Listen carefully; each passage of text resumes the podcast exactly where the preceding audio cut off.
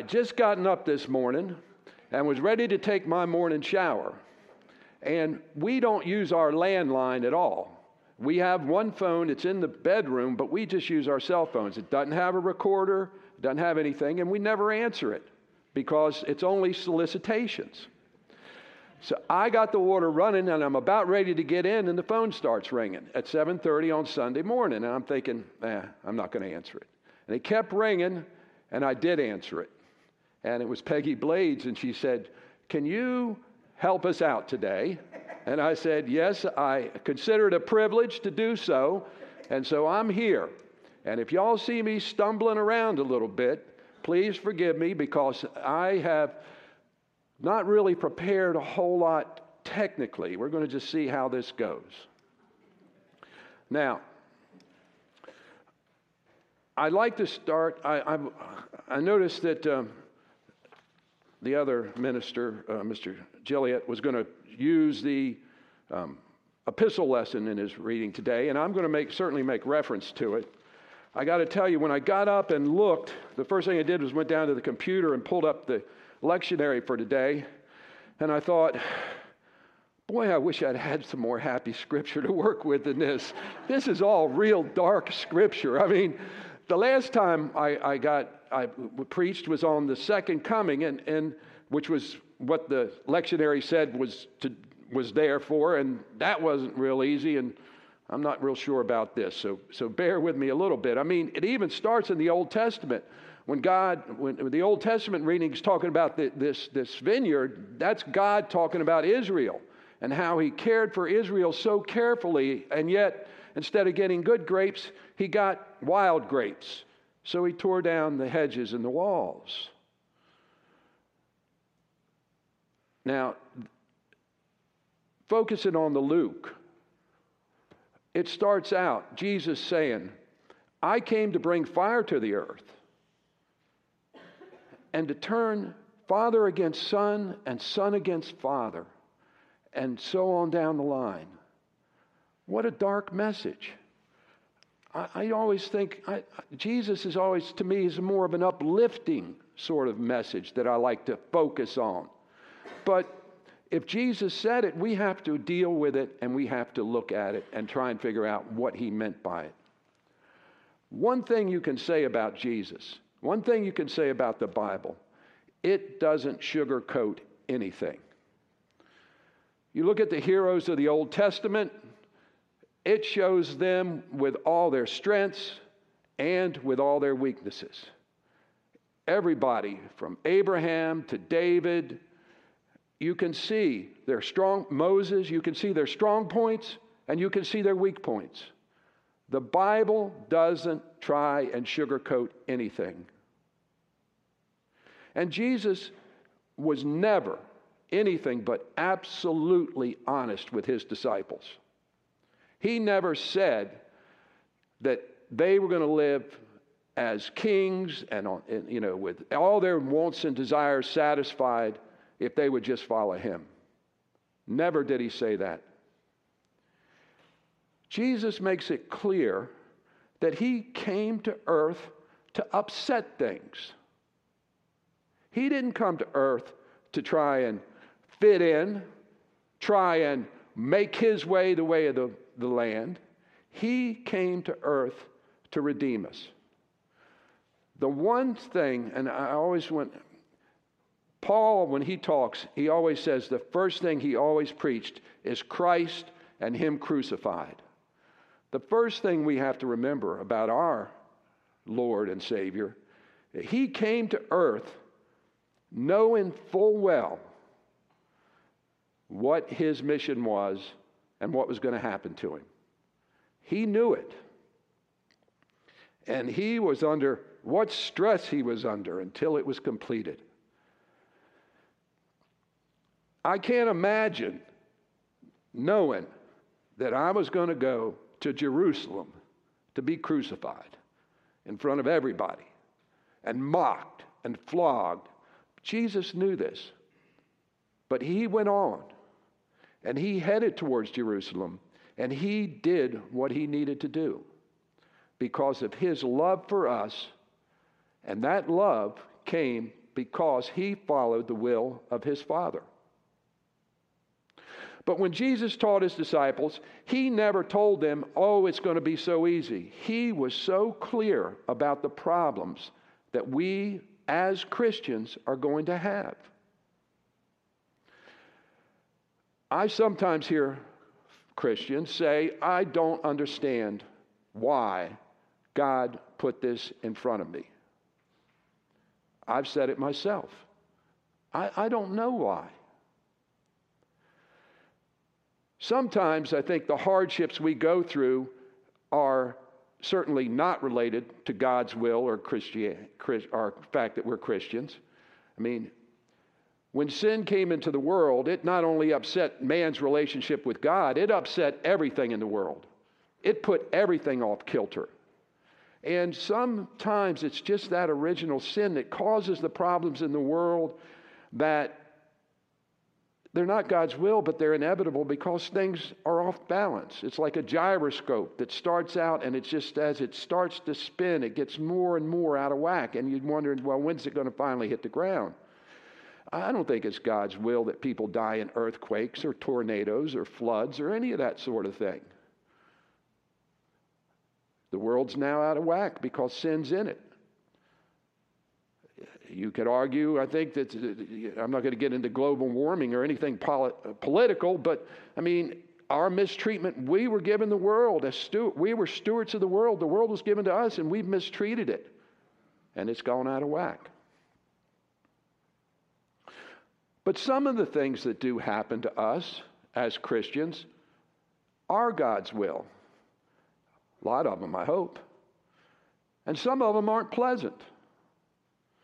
We all go through things as Christians. I mean, and, and in the, the Hebrews reading, I mean, we got people being stoned to death, sawn in two, killed by the sword. I mean, we won't have to go through any of that, but there were Christians that did. And, but there are still things in this world today, even in a Christian nation, where we sometimes suffer as Christians and we wonder why. As I've grown older, I've learned to see things a little bit differently. Some of the things that I thought were great tragedies in my life, and I cried about and cried to God as to why did you let this happen to me or why did I go down that road? Some of them were great tragedies, but a lot of them have turned out to be great blessings. Only as I see them in hindsight do I start to understand. I think there'll come a time when we finally do go to heaven and we have the mind of Christ. When we look back on our lives, we're going to see that almost every step we took was one that God played a part in. And we're going to understand that. You know, Christ, as Christians, we don't, if we were to expect that as followers of Christ, that means everything's going to go perfectly for us, I think that that's really quite unreasonable. There's an old saying that the, the Arabs have that a land with no rain becomes a desert. Everybody's life has to have some rainfall on it, or else we would become spirit, a spiritual desert. We have to have spiritual problems. We have to have a, a learning process. The only way to learn, at least me, for me, I'm a hands on guy. I need to learn. The biggest thing I learn is that everybody makes a mistake if you learn from that mistake, that mistake is a victory. The only people that lose when they make mistakes are people that keep on making the same mistakes over and over again. Christ makes it clear that we are going to have problems as Christians. He does not promise a land where everything goes right for us, a life where everything goes right for us once we accept Christ. He promises us that we are going to have divisions, we are going to have problems. But if we deal with those problems in faith, as pointed out by the writer of Hebrews, by faith, and understand that with God's directive, we will come through these problems stronger and closer to Him. This is what the Bible teaches. When you compare almost anything in the Bible as opposed to the way of the world, you can see such a clear division. The way of the world is so much more tempting. The promise of happiness and wealth and prosperity that the world, the goals that the world sets up for us, they seem so much more alluring than division and problems that Christ says are going to happen to us. But when you realize that the world has got it wrong, that's where Jesus got in so much trouble with everybody. He taught that the way of the world was wrong. He taught that love and acceptance and reconciliation were the things that were important.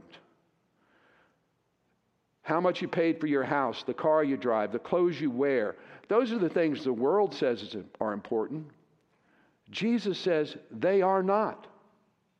Jesus says the most important thing is love. In 1 John, John says, God is love. That is what brings me to Christ. And I spoke with, with Dave this morning, and Dave told me, you know, the, the, some of the elders got calls like, Can you guys all come up and give a little testimony? And what Dave said to me is what just, he said, What, if he had to talk, what would he would say is, What brings me to Christ is the love of Christ. That you should love your neighbor as yourself. That is the thing that brings him to Christ. That is the thing that should bring us all to Christ. There's no superiority in Christianity. There's no I'm better than you. It's we are all sinners who have been forgiven through the blood of Jesus Christ and his resurrection. The world thinks this is idiocy. The world thinks this is outrageous. Of course, I want to have the biggest bank account. Of course, I want to do this and that, all these worldly things. Christ has no, he gives no deference to those things at all. Jesus wants us to know that the way of the world is what causes these divisions. When he says, I came to bring fire to the earth and there's going to be these divisions. It's not Jesus that brings the divisions. The divisions have already been caused by our turning away from God, by our insisting our own will over and above God's will. I would say the average person, when they pray, what they pray is, God, please do my will. God, please help me do this. God, please help me do that. Most of the time, it's they're praying for what they want. It's almost like God is a genie, and you rub the thing three times and you get your wishes.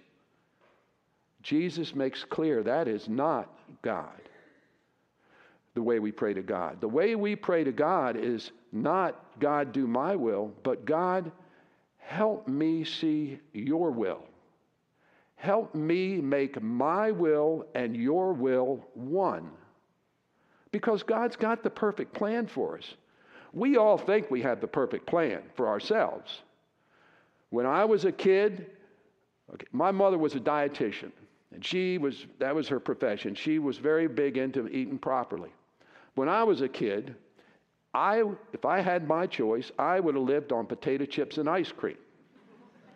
And I could not understand why my mother would not, if she loved me, why wouldn't she just let me eat my potato chips and ice cream? And it's because she knew that potato chips and ice cream were not good for me. Now, I mean, I ate my share of potato chips and ice cream and she let me, but she made me eat my vegetables and my meat and my starches and my fruits and everything else. Well, God's the same way. We think our will is what we need, and we pray for it. But a lot of times we're just praying for potato chips and ice cream. And God knows we can't live on potato chips and ice cream. The bottom line on what Jesus teaches, not only in these scriptures, but throughout, is we've all fallen short. Sin, one of the definitions of sin is we've missed the mark. That's what sin means. You've missed the mark. We've missed the mark. We've fallen short and we've all missed the mark. But the way to get back on the mark is to find out what God's will is for us. Jesus has done all the heavy lifting. We are saved. We are saved because Jesus Christ came from heaven, became a man, died on the cross for our sins, and was resurrected, resurrected by God the Father. That's all the heavy lifting. It's done. All we have to do now is to find God's will for us through prayer through study, and just through treating everybody the way Jesus would have us treat them, and that is with love and respect. Jesus brought division. This is before his death. But with his resurrection, he brought unity. Unity between us and the Father and the Son through the Holy Spirit.